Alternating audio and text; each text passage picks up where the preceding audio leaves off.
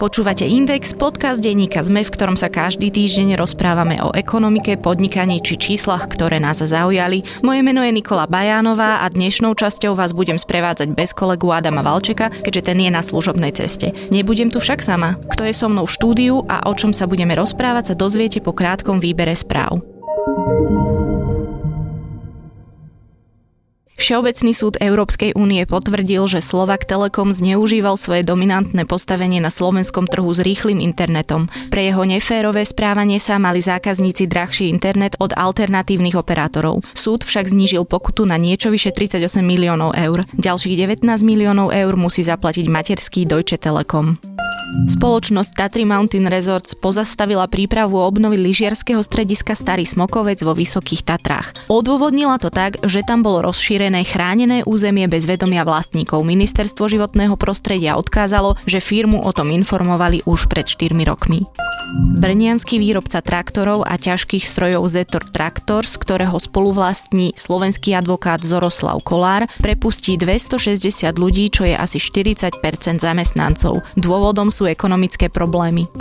Česko je prvá európska krajina, ktorá začína obmedzovať využívanie čínskych sieťových technológií Huawei a ZTE v štátnej správe pre obavu, že Číňanom napomáhajú pri kybernetickej špionáži. Na Slovensku ich technológie využívajú viacerí súkromní operátori.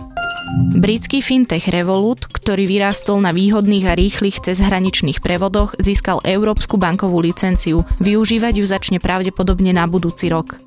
Americká kozmetická spoločnosť Johnson Johnson stratila za jediný deň vyše 40 miliard dolárov zo svojej trhovej hodnoty, čo je najprúčší jednodňový pokles hodnoty od roku 2002. Dôvodom je správa, že firma desiatky rokov vedela o škodlivom azbeste v detskom púdri Baby Powder. Viac podobných správ nájdete na www.sme.sk. Táto epizóda Indexu je v tomto roku poslednou, pripravili sme si preto opäť trochu iný formát. Oslovili sme niekoľko ľudí, aby vybrali udalosť roka 2018 v ekonomike. Odpovedalo nám niekoľko respondentov, aké udalosti vybrali, na to sa pozriem s Robertom Chovanculiakom a Martinom Vlachinským z Inštitútu ekonomických a spoločenských analýz v skratke INES. Najprv, pani, by som sa vás teda chcela opýtať, vy z vášho osobného pohľadu, ktoré udalosti hodnotíte ako tie najdôležitejšie v uplynulom, alebo teda práve sa končiacom roku v ekonomike? Pán Chovanculiak. Ja by som nevypichol nejakú jednu konkrétnu udalosť, ale skôr to, čo sa dialo počas celého roka a to je ekonomický rast. Na Slovensku vidíme, že rastie ekonomika približne nejakými 4%, čo je, dá sa veľké číslo, ale treba ho vždy dať trošku do kontextu, lebo veľa ľudí sa z neho akoby teší. Ale keď sa pozrieme, ako rastla slovenská ekonomika pred krízou, tak to bolo skoro 10%. Takže z tohto pohľadu to nie je až taký vysoký rast, ale stále je pomerne veľký. Na druhej strane musíme sa pozrieť na situáciu v ostatných krajinách, pretože ten ekonomický rast nie je v zásade spôsobený iba tým, čo sa deje na Slovensku, ale slovenská ekonomika je veľmi otvorená a vplýva na ňu to, čo sa deje v zahraničí. A v zahraničí vidíme, že tento rast tam taktiež prebieha a keď sa porovnáme s ostatnými krajinami V4, tak tie dokonca rastú ešte rýchlejšie. A tu nehovorím iba o HDP, ale napríklad aj o mzdách alebo o poklese nezamestnanosti. Čo je taký trošku keby e, paradox, lebo my sme mali tú nezamestnanosť pomerne vysokú, avšak ostatné krajiny okolo nás, ako Česko, Polsko, Maďarsko, ktoré mali nezamestnanosť nižšiu, u nich poklesla ešte rýchlejšie ako u nás.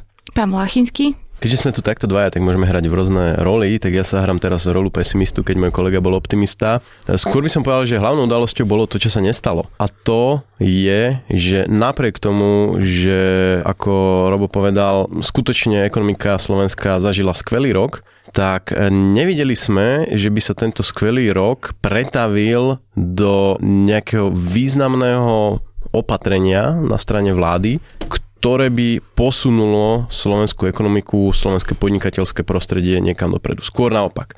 Mali sme tu viacero udalostí od e, snahy stropovať dôchodky cez e, rôzne pomerne rýchle a drahé nákupy, respektíve verejné obstarávania, až po e, zavádzanie nových daní, ktoré doslova vznikli z večera do rána v hlavách niektorých politikov a ktorým nepredchádzala žiadna diskusia. To nie sú veci, ktoré by Slovensko pripravili na budúcu krízu, ktorá určite príde možno budúci rok, možno o 6 rokov, možno neskôr, ale určite príde a bohužiaľ tieto dobré časy, ktoré zažívame, nevieme premeniť na nejaký kapitál, ktorý by nám v budúcnosti pomohol. Ďakujem, určite sa aj k týmto veciam vrátime, pretože ja už som teda počula tú, nazvime to anketu, ktorú sme spolu s Adamom zozbierali a viacerí respondenti spomenuli presne to, čo ste povedali aj vy. Čiže ja by som v tejto chvíli prešla asi priamo k tým vyjadreniam.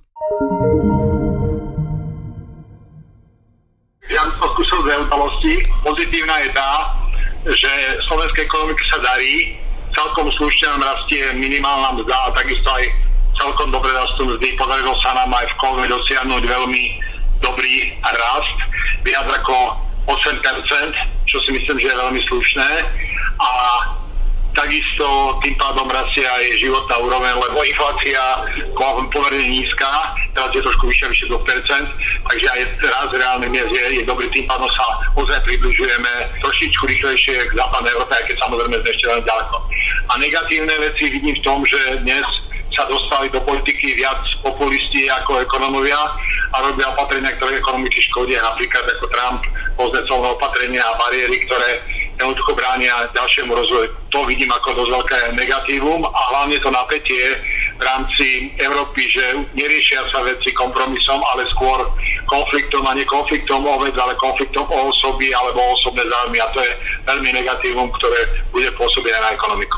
Hovorí šéf oz Emil Machina a nasleduje CEO Slovenskej sporiteľne Peter Krutil. Ekonomické udalosti roka za Slovensko určite schválenie vyrovnaného štátneho rozpočtu, ktoré prináša rovnováhu do príjmov a výdavkoch tejto ekonomiky, v čo sme dúfali už e, dávnejšie. A samozrejme mňa ako bankára sa dotýka aj úverová regulácia Centrálnej banky, ktorá priniesla do regulácie. Je to nielen o regulácii, ale to aj zodpovednosti pri zadlžovaní sa vzhľadom na to, že naša ekonomika sa zadlžuje nadpriemerným tempom rastu. Čo sa týka zahraničia, určite je to Brexit. Brexit preto, lebo prináša by som povedal určité otázniky nielen pre Európu, ale aj pre Slovensko a v druhom rade je to ekonomická vojna medzi ekonomickými mocnosťami, ktorá prináša na trh e, nadmernú volatilitu, ktorá nám taktiež robí budúcnosť ťažšie prejudikovateľnou. Nasleduje viceprezident Zväzu obchodu Pavol Konštiak. Rok 2018 patrí najúspešnejším rokom v histórii Slovenska. To znamená, že veľa pozitívnych ekonomických efektov sa spojilo do jedného a vytvorilo v podstate to, že v tomto roku sa väčšine firiem a dokonca aj štátu darilo. To považujem za ako pozitívum. To pozitívum počiarkuje aj tá skutočnosť, že rok 2019, ktorý by mal byť ešte lepší ako rok 2018, budeme mať prvýkrát vyrovnaný štátny rozpočet. Samozrejme, tento vyrovnaný štátny rozpočet sme už mohli mať niekoľko rokov, ale to závisí od rozpočtovania. Avšak to, že bude to budúci rok, tak aj to je veľký úspech. Existuje však veľa negatív. Napríklad na jednej strane bolo pozitívum, že od 1. januára 2019 budeme mať 10% PPH na ubytovacie služby, ale na druhej strane celý rok 2018 bol harpunovaný, aj 19 bude, tým, že sa zvýšili príplatky pre soboty a nedele a nočné príplatky, ktoré zachytili hlavne gastronómiu, celkový turistický ruch. Ďalšie negatívne, ale skutočne počiarkujem, negatívne ekonomické počiny bolo rozhodnutie nášho parlamentu uvoľniť pálenie alkoholu po domácnostiach, čo sa podľa môjho názoru ideme vrátiť do 19. storočia.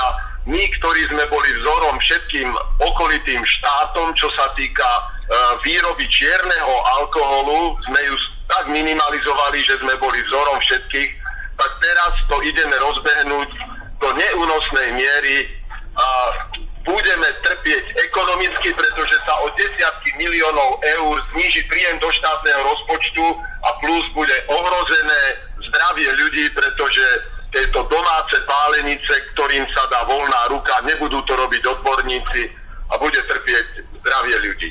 Ďalšie negatívum, ktoré schválil parlament, je nejaká vymyslená 2,5% dodatková daň, ktorú majú zaplatiť obchodné reťazce a ktorá sa má rozdielovať našim polnohospodárom, je nesystémová, je diskriminačná a podľa môjho názoru je v rozpore s pravidlami Európskej únie a Európska únia nám ju v krátkej dobe zruší a potom budú prebiehať súdne spory a budeme musieť vrácať peniaze, ktoré začiatkom budúceho roka vyberieme. A to, že sa to schválilo koncom decembra a od 1. januára tento zákon, táto daň platí, hovorí o ekonomickej nestabilite podnikateľského prostredia. Nemôže predsa parlament prijať zákon, ktorý platí o dva týždne a zasahuje do ekonomiky všetkých, ktorých sa tento zákon týka. Nasleduje prezident Slovenskej komory exekútorov Miroslav Paler a po ňom sa vyjadrí generálny riaditeľ Lidl Slovensko Matúš Gála.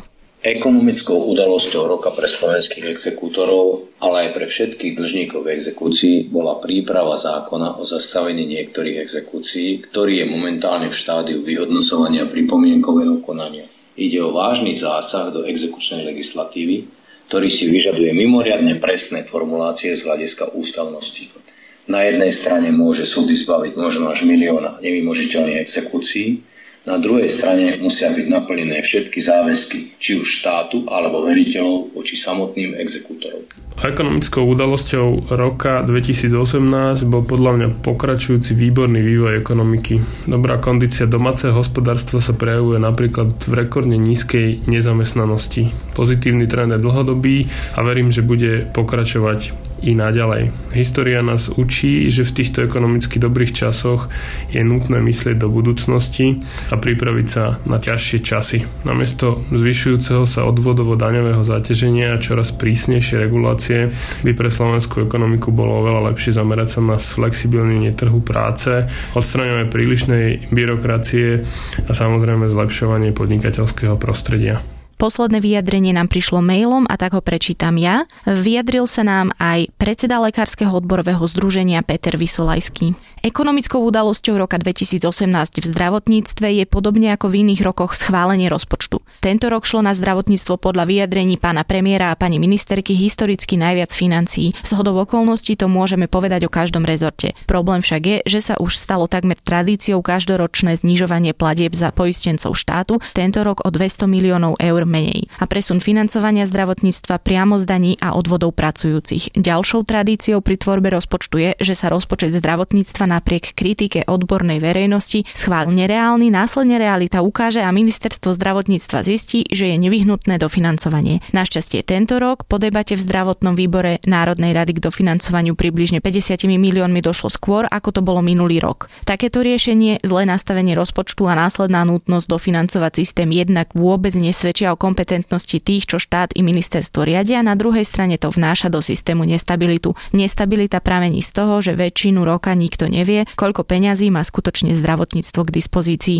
Celkom iná debata by bola na tému, že zdravotné poisťovne dostali aj tento rok k dispozícii takmer 5 miliard a nikto sa ich nepýta, akú pridanú hodnotu systému a klientom priniesli. To je pre mňa osobne každoročná ekonomická udalosť a pre poisťovne výnimočný biznis, aký v inej krajine nenajdu.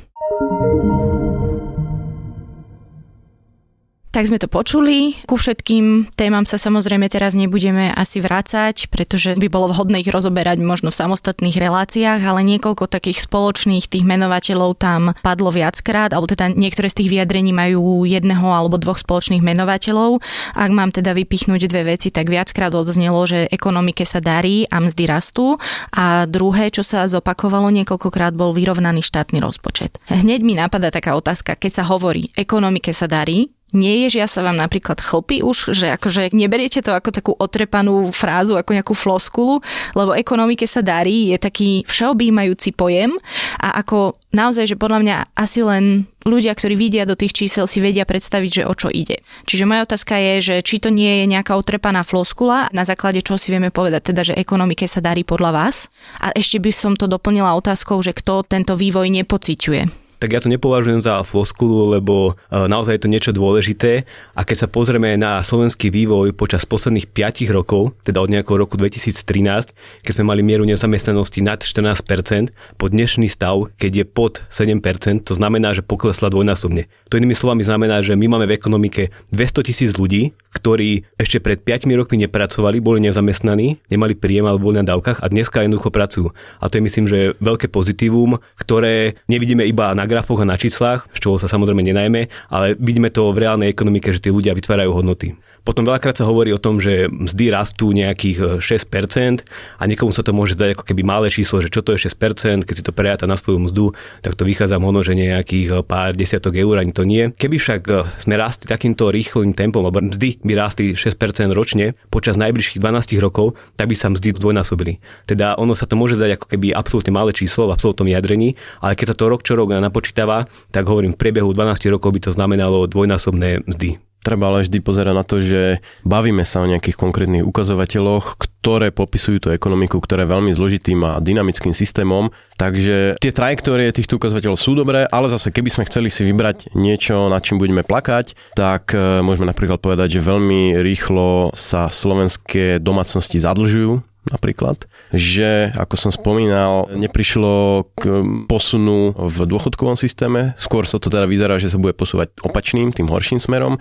Reforma školstva, to je taký evergreen, kde sa nič nestalo, nič sa nedie a veľmi pravdepodobne sa v blízkej budúcnosti ani nič nestane. Takže zase sú tu aj takéto veci, takéto ukazovatele, ktoré nám hovoria, že teraz je dobré, ale nemusí to znamenať, že bude dobré aj o 5 rokov. Presne to som sa chcela ešte opýtať, že vlastne keď hovorím o tom, že ekonomike sa darí, tak zase nie všade to vidieť. A presne ako hovoríte, sú oblasti ako treba aj to zdravotníctvo, ktoré mimochodom minister Kažimír označil za jedného z dvoch výťazov rozpočtu, ktorý sa nedávno schválil, e, že vlastne či sa máme ako keby veľmi tešiť, že to je nejaké veľmi optimistické, alebo ešte stále sa treba mať na pozore? Uh, ja by som sa vrátil k tomu trhu práce, bo to je niečo, čo sa priamo dotýka ľudí a tam tiež e, nie je situácia pre všetkých až taká ružová. Že tie agregáty a priemery vyzerajú tak, že sa všetko zlepšuje, darí sa nám a ide to tým správnym smerom, ale ja hovorím, že na Slovensku máme akoby dva trhy práce. Že máme ten trh práce na západe, ktorý je Bratislavský kraj, Trenčiansky, Trnavský, Nitriansky, kde sa jednoducho e, tým ľuďom darí. Dnes už v týchto krajoch je viacej voľných pracovných miest ako nezamestnaných ľudí. Teda inými slovami, tam naozaj zamestnávateľia sa bijú bijú o zamestnancov a z okolností to sú kraje, práve tieto západné, kde prichádzajú ľudia zo zahraničia, aby tí zamestnávateľia vôbec mali e, koho zamestnať. Takže to je ten kraj, kde sa naozaj darí ekonomike. Avšak máme tu aj e, východné kraje alebo nejaké zaostávajúce regióny a okresy, kde stále na jedno voľné pracovné miesto čakajú desiatky ľudí. Hej? To sú Kielnica, Poltár, Rimavská sobota a podobne, kde tá situácia naozaj nie je taká rúžová a toto je problém eh, predovšetkým z pohľadu verejnej politiky, pretože politici sa na Slovensku tvária, ako keby sme mali iba jeden trh práce a pozerajú sa iba na tie priemery a na tie agregáty a príjmajú rôzne politiky, ktoré môžu negatívne ovplyvniť a oni aj reálne negatívne ovplyvňujú práve tieto regióny. A to je už spomínané zvyšovanie minimálnej mzdy, eh, zvyšovanie odvodov, ktoré eh, platia nízko pracujúci ľudí, lebo sa zrušila odpočítateľná položka. Taktiež zaviedli sa nové príplatky a podobne, o čom sa možno budeme rozprávať. Teda toto je naozaj problém, že nedarí sa úplne všetkým rovnako, ale politici sa tvária, že všetko je na lepšom stave a náš premiér vyhlasoval, že on e, nenechá pišťať nejakých zamestnávateľov, že však on vidí na číslach, že všetko je v poriadku, ale v skutočnosti tomu tak nie je. Premiér sa viackrát vyjadril, že ho mrzí, že sa nehovorí o tom, ako sa nám darí a čomu za to vďačíme. Vďačíme veľkým zamestnávateľom alebo vlastne, dobre, teraz hovoríme aj o trhu práce, ale celkovo čomu vďačíme za ten rast ekonomiky. Pán Chovanculi, ak by ste hovorili, že pred krízou to bolo na úrovni 10% a teraz teda ten raz nie je taký veľký. Čiže vlastne čím to je? Ja by som sa skôr pozrel na to, že naozaj e, slovenskej ekonomike sa darí, ale nie je to vďaka opatreniam, ktoré príjma táto vláda, ale je to napriek ním. Slovensko je veľmi otvorená ekonomika a u nás tvorí vývoz skoro 100% nášho HDP. Teda naozaj my sme závislí na tom, čo sa deje v zahraničí a keď jednoducho zahraničie kupuje naše automobily, tak automobilky vyrábajú a automobilky si najmajú ďalších dodávateľov a podobne a tento blahodarný efekt sa rozširuje do celej ekonomiky. Takže ono je to dané tým, čo sa deje momentálne v zahraničí a náš osud je ako keby veľmi spätý s tým, že či náhodou nepríde v budúcnosti nejaká kríza a práve keby náhodou prišla alebo sa nejak spomalil tento rast, tak by všetky tie opatrenia, ktoré sa tento rok prijali, sa ukázali ako naozaj veľmi veľmi bolestivé a zažili by sme to, čo sme zažili aj počas minulej krízy, keď Slovensko bolo z jednou z tých krajín, ktorá sa naozaj najrychlejšie prepadla. My sme išli z toho rastu 10% do minusových čísel a naozaj tu veľmi rýchlo narastla miera nezamestnanosti, že my sme sa dostali znova, hovorím, na 14%, čo sú naozaj vysoké čísla keď hovoríte, že sa tie úspechy dejú napriek tým opatreniam, ktoré príjma súčasná vláda, tak je to také dosť fascinujúce, že ako funguje tá ekonomika, aký je to živel, že sa dokáže aj pobiť s treba možno neefektívnymi opatreniami. My nesmieme zabudnúť na to, že Slovensko takmer 10 rokov v 90. rokoch spalo. E, na rozdiel napríklad do Českej republiky. Zahraniční investori sem príliš neprichádzali, neprichádzal sem kapitál. Čiže keď sa tá priehrada otvorila, už keď sa povieme o tom živili niekde okolo roku 2000 e, s prvou, respektíve s druhou Zorindovou vládou, tak zrazu investori tak povedať začali dobiehať zameškané, začalo sem prichádzať e, veľké množstvo kapitálu. Kvôli tomu samozrejme, že ten kapitál umiestnený na Slovensku bol a je výnosný. Veľmi sa e, rozprávalo aj v tomto roku o tom, aký je podiel miest a podiel kapitálu vlastne na HDP a že podiel miest je nízky a podobne. Čo síce je nepríjemné pre zamestnancov, ale zase má to ten efekt, že investori vnímajú stále Slovensko ako vhodný priestor na investovanie, ale samozrejme toto nebude trvať na veky. Jednoducho tá krajina v istom momente dobehne tých svojich susedov v tom nasytení zahraničným kapitálom, ten sa stane menej výnosným, pokiaľ slovenská ekonomika neponúkne nové cesty, tak povediac, ako spraviť ten kapitál produktívnym. Pretože na začiatku je to obohraná pesnička, ale ťažili sme z toho, že sme tu mali v celku nízke mzdy, relatívne schopné, vzdialené a zručné e, obyvateľstvo, teda zamestnancov e, a zároveň sme veľmi dobre pripojení na ten región V4. Nakoniec e, nie Slovensko je automobilová veľmoc, ale región V4 je automobilová veľmoc, pretože keď vy zapichnete kružidlo do Bratislavy a spravíte kruh 200 km, tak tam máte automobilky v severnom Maďarsku, vo východnej Českej republike, v južnom Polsku. Čiže my sme sa stali súčasťou takéhoto priemyselného klastra a z toho sme ťažili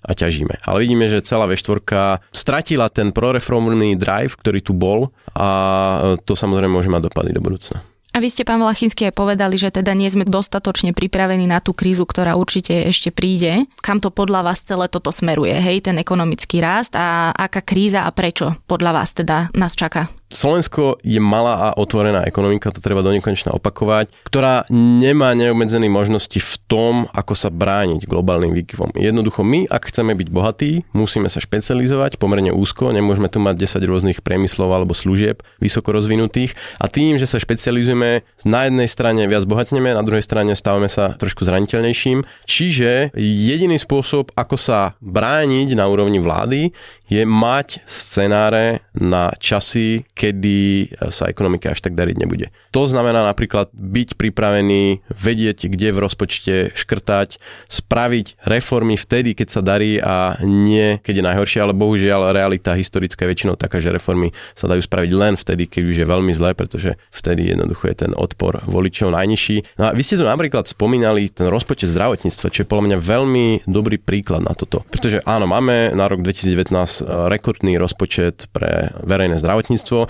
čo je trošku také bizarné označenie, pretože oni boli rekordné tie predchádzajúce roky, ale zároveň je rekordne najnižší výdavok na poistencov štátu. Čo v tomto momente samozrejme sa stratí v tom celkovom rozpočte, pretože zatiahnu to tí zamestnanci. Ale slovenský rozpočet, štátny rozpočet ako keby týmto zabúdal na to, že sú tí štátni poistenci a že môžu byť časy, keď zrazu bude musieť štát dať o niekoľko stoviek miliónov viac.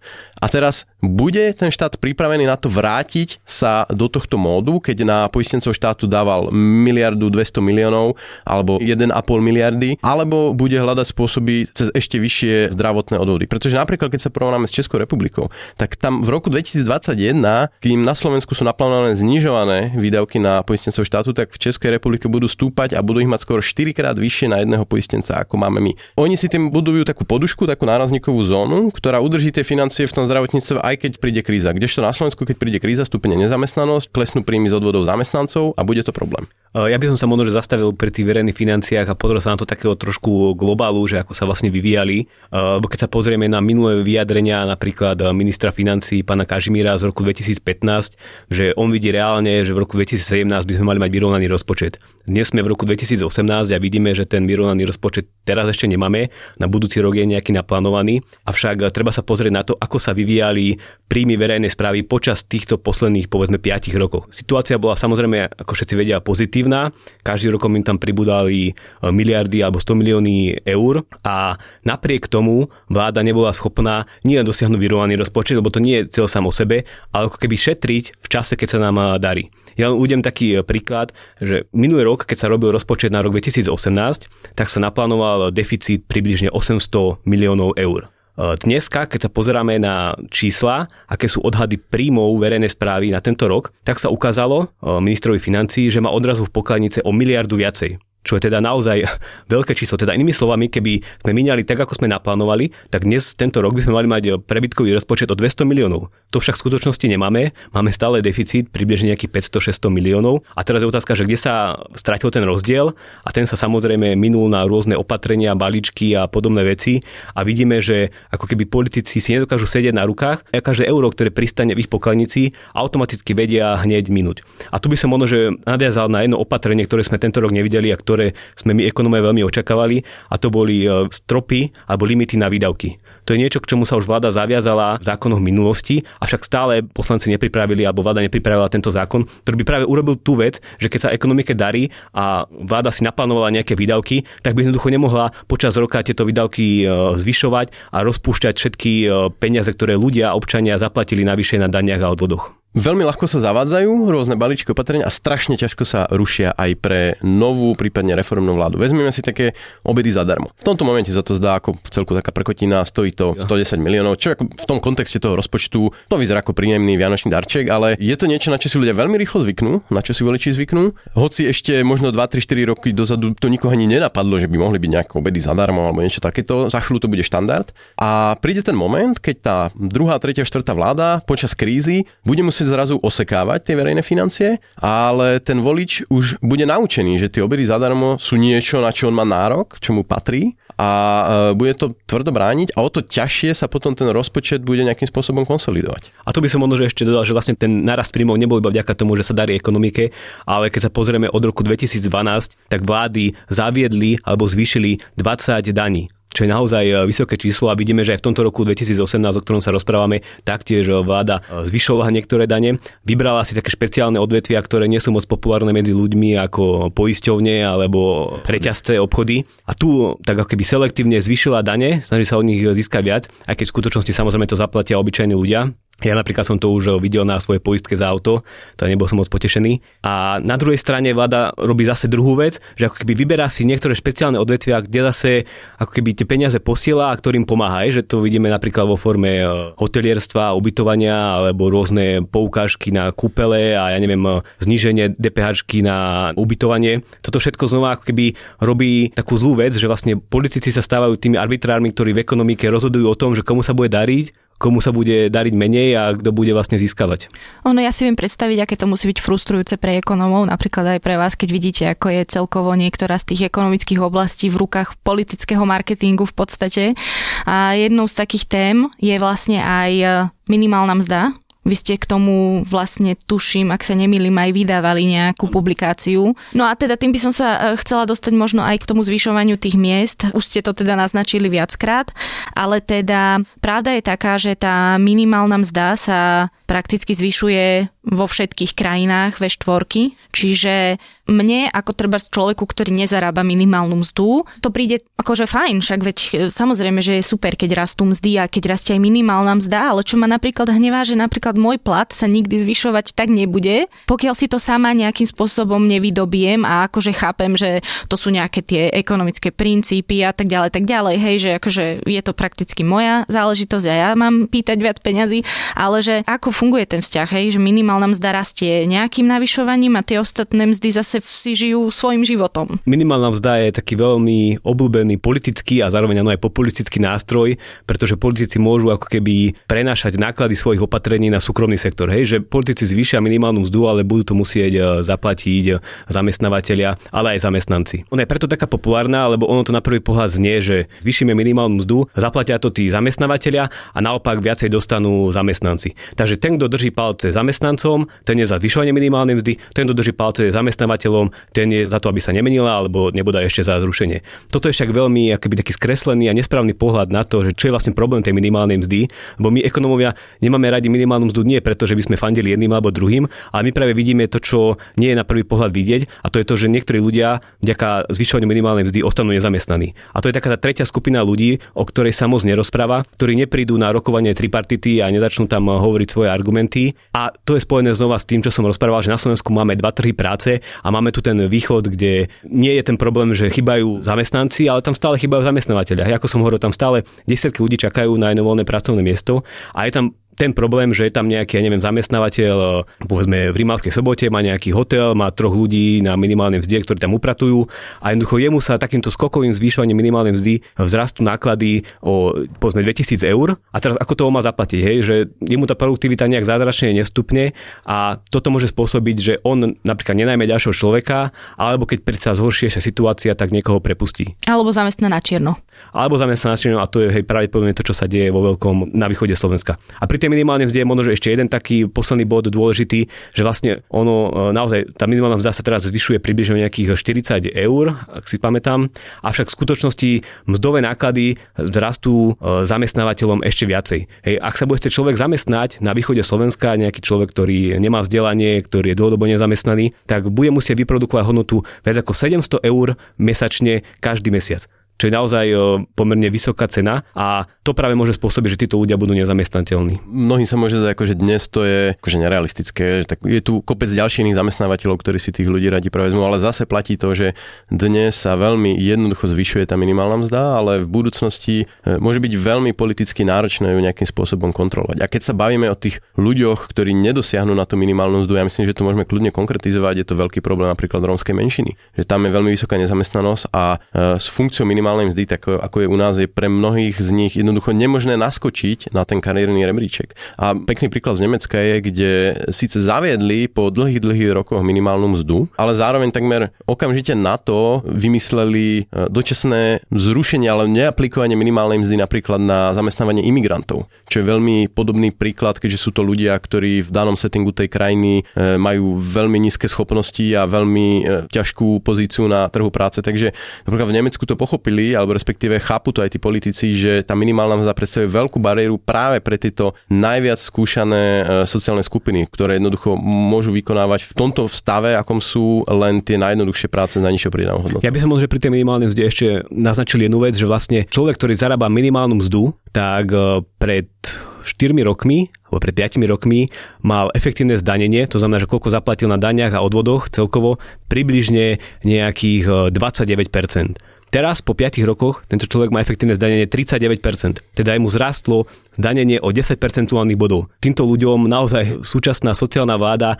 najviac zvýšila ich daňové zaťaženie. A to kvôli tomu, že sa nezvyšovali odvodové odpočiteľné položky a nezaniteľná čiastka. Takže toto spôsobilo to, že naozaj tí najchudobnejší ľudia na Slovensku stále čím ďalej platia vyššie a vyššie dane. Ale akože seriózne toto mi absolútne nejde do hlavy, že ako je to možné, že prečo sa teda tá odpočítateľná položka nemenila alebo vo vzťahu k týmto ľuďom. Hey, je relatívne málo, ale tá pointa za tým je taká, že keď človek ide platiť dane, tak neplatí dane hneď od prvého eura, ale má nejakú nezaniteľnú čiastku, ktorá je nejaká konštanta a keďže stále tá minimálna mzda rastie, politici ju zvyšujú, tak táto konštanta hrá stále menšiu a menšiu rolu. Takže ešte pred že 5 rokmi človek na minimálnej mzde nezaplatil žiadnu daň z príjmu. Dnes už človek minimálnu mzdou platí daň z príjmu a platí aj vyššie odvody. A minulý rok dokonca politici zrušili takémuto človeku na minimálnej mzde e, odpočateľnú položku zo zdravotných odvodov, ktorú platí zamestnávateľ. Teda inými slovami, ešte viacej mu zvýšili to odvodové zaťaženie. Jednoducho pointa je tá, že naozaj na Slovensku najchudobnejší ľudia počas posledných 5 rokoch platia stále viacej na daniach zo svojej mzdy. Ešte sa dotknem jednej témy, ktorá odznela aj v našej ankete. Zaznelo tam, že sa darí napríklad aj podnikateľom. Vy ste napríklad u vás zisťovali, že koľko podnikateľ alebo podnikateľka strávi na byrokratických e, úkonoch. Tak ak by sme si mohli ešte k tomuto povedať, že aký je váš pohľad do toho sveta podnikateľov a firiem, ako sa im darí a čo by sa malo podľa vás zlepšiť a čo preto urobila vláda? Na Slovensku chýba, alebo v slovenskej vláde chýba taký filozofický náhľad na podnikateľov ako jedných zo zásadných tvorcov hodnôt v ekonomike, ako tých, o ktorých e, prichádzajú pracovné miesta, prichádzajú daňové príjmy a podobne. Čiže na jednej strane máme tu nejaké snahy, napríklad na ministerstve hospodárstva, kde sa tvoria tzv. propodnikateľské balíčky a podobne. Bohužiaľ, ale nie je to tak, že by e, politici, vládni politici pri vytváraní nových zákonov hľadeli úprimne na to, čo to spraví s podnikateľským prostredím. Ja myslím, že najgrandióznejší príklad tu zažívame posledných týždňoch a tým je odvod reťazcov, ktorý je tak úžasne nezmyselný, že dokázal spojiť zamestnávateľov s odborármi, čo je teda možno historické unikum v rámci Slovenskej republiky. Napriek tomu teda prešiel tento zákon, ktorý ešte aj vznikol takým spôsobom, že ho podali jednoducho e, zo pár poslancov, čiže čím obišli riadny legislatívny proces, kde by sa posudzovali tie dopady a tie zásadné zmeny prišli dva dní predtým, než sa ten zákon schválil a ten zákon sa schválil 17 dní predtým, ako začne platiť, v čom sú teda ešte Vianočné sviatky. Samozrejme, neexistujú žiadne formuláre, neexistujú žiadne e, metodické usmernenia na to, ako aplikovať tieto dohody. Čiže tam je všetko zlé na tomto dôvode a to, že niečo takéto vzniklo, pretože ak by som aj pripustil, že dobre, tak uh, jednoducho vláda sa rozhodla zdániť tieto subjekty, tento sektor, ale aj to sa dá spraviť tak, aby to bolo korektné voči tomu podnikateľskému prostrediu, alebo tak, ako to spravili oni. Čiže môžete mať aj lavicovú vládu, môžete mať aj vládu, ktorá jednoducho chce zdaňovať, ale aj táto vláda môže pristupovať k tomu podnikateľskému prostrediu systematicky. A to máme napríklad príklady zo severských krajín, Švedsko, Dánsko a podobne, kde tie dáňa odvody sú relatívne vysoké, ale zároveň tieto krajiny sú veľmi vysoko vo všetkých eh, hodnoteniach podnikateľského prostredia práve preto, že oni to síce zaplatia, ale to je všetko. Nemajú k tomu tie náklady tej administratívy, náklady neistoty, rizika, že sa im to každého pol roka niečo nové vymyslí, niečo zmení. Čiže to prostredie je tam stabilné a tie vlády berú tých podnikateľov ako svojich partnerov a chcú, aby sa im darilo, čo na Slovensku bohužiaľ nie je. Mne napadá teraz už iba jedna taká doplňujúca vec, že veľa, povedzme, lavicovo alebo tak proti liberálne orientovaných ľudí hovorí, že však veď všetci podnikatelia aj tak klamú a kradnú a, si vymýšľajú rôzne výdavky, ktoré ani nemajú a tak ďalej, že či toto vlastne celé nepoháňa nejaký začarovaný kruh, z ktorého sa nedá ani vystúpiť, že čím horšie podmienky budú pre podnikateľov, tým viac ich bude inklinovať k tomu, aby si niekedy niekde skúsili aj niečo ukrojiť z toho koláča a že vlastne vlastne do akej miery to bude ešte únosné podľa vás? Tá snaha vyhýbať sa platinu daní, ja myslím, že je prirodzená. V niektorých kultúrach je viac potlačená, v niektorých e, nie je potlačená vôbec. Takže to tu vždy bude tá šedá ekonomika, ale práve jednoduchosť a transparentnosť a efektívnosť daňovej administratívy je niečo, čo zásadným spôsobom môže zmeniť motivácie, pretože kopec ľudí, najmä tých menších jednoduchších živnostníkov, malých podnikateľov, ktorí možno ani nemajú vlastných účtovníkov, ale všetko si robia robia sami a podobne. Keď musia riešiť napríklad agendu DPH, ktorá je skutočne pomerne dosť zložitá a náročná, tak jednoducho samozrejme hľadajú cesty, e, akým spôsobom si ten život uľahčiť. Ale ja si myslím, že to, čo vy hovoríte, je naozaj e, kľúčové a je naozaj dôležité, aby ľudia nebrali podnikateľov ako nejakých ľudí, ktorí žijú na úkor niekoho a že ten obchod je hra s nulovým súčtom, takže keď niekto získa veľký zisk, tak my sme museli stratiť, čo je naozaj veľmi nebezpečná ideológia alebo veľmi nebezpečný názor a vidíme, že na Slovensku sa keby tento názor pomaly rozširuje a keby sme sa chceli pozrieť akože čo je najdôležitejší faktor toho, že niektoré krajiny sú bohatšie a niektoré chudobnejšie, tak e, je to práve tento názor na obchod, na podnikanie, že krajiny, kde jednoducho pochopili, že tieto činnosti neznamenajú, že niekto žije na úkor niekoho, ale prinášajú hodnotu a zvyšujú blahobyt, tak to sú práve tie bohaté spoločnosti. Hej. A naopak spoločnosti, kde naozaj e, berú to, že keď podnikateľ sa stal bohatým, tak to musel niekoho oklamať, musel niečo ukradnúť, tak to sú spoločnosti, kde sú ľudia nedôverujú, kde jednoducho inštitúcie nefungujú a to môže byť naozaj nebezpečné a je to o to nebezpečnejšie, keď toto sa snaží akoby forcirovať politici a vysokí ústavní činitelia, ktorí tu poukazujú na nejaké obchodné reťazce a podobne, že čo oni robia a ako na nás získavajú a pritom tá pravda je akože úplne inde a keď sa pozrieme na nejaké ukazovatele, tak v zásade nedosahujú nejaké nadprimerné zisky alebo podobne. Je to naozaj veľmi konkurenčne silné odvetvie a toto je čistý populizmus. A na záver jedna z vecí, ktorá ma zaujala je, že v tej ankete nezaznelo, že Peter Kažimír, ešte stále minister financí, ľudí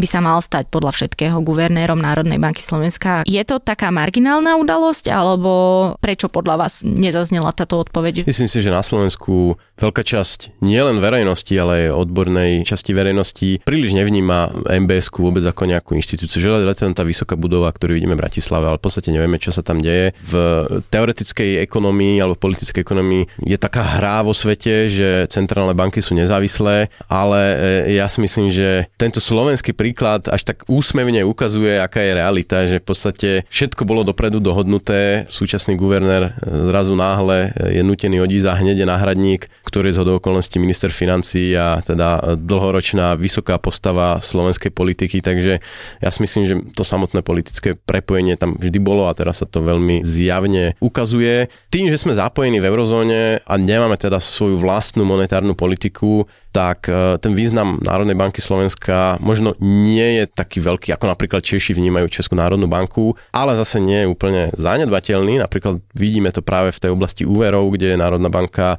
vlastne pomerne zásadným spôsobom môže tvarovať to, ako funguje ten trh s úvermi, ktorý predurčuje vlastne to, čo sa v tej ekonomike bude diať. Čiže zase nie je to úplne zanedbateľná funkcia, to si treba povedať. Mňa osobne teda skôr zaráža výber e, viceguvernérov, kde teda rovnako prebehla prakticky nulová diskusia, hneď teda tie prvé vyjadrenia o zakladaní e, zdravotnej poisťovne Národnou bankou teda vyvolávajú veľmi zaujímavé otázky, kam sa tá inštitúcia možno bude v budúcnosti uberať.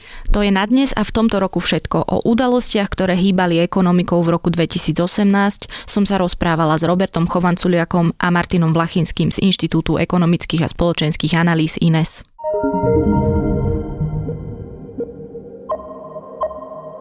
Podcast Index vychádza každý týždeň vo štvrtok. Prihláste sa na jeho odoberanie vo svojej podcastovej mobilnej aplikácii na platformách Google Podcasty, Apple Podcasty alebo Spotify. Všetky diely, ako aj odkazy na témy, o ktorých hovoríme, nájdete na adrese sme.sk lomka index. Ak sa vám podcast páči, môžete ho ohodnotiť. Ak nám chcete poslať pripomienku, môžete sa pridať do podcastového klubu Sme na Facebooku alebo nám napísať e-mail na adresu index.sme.sk.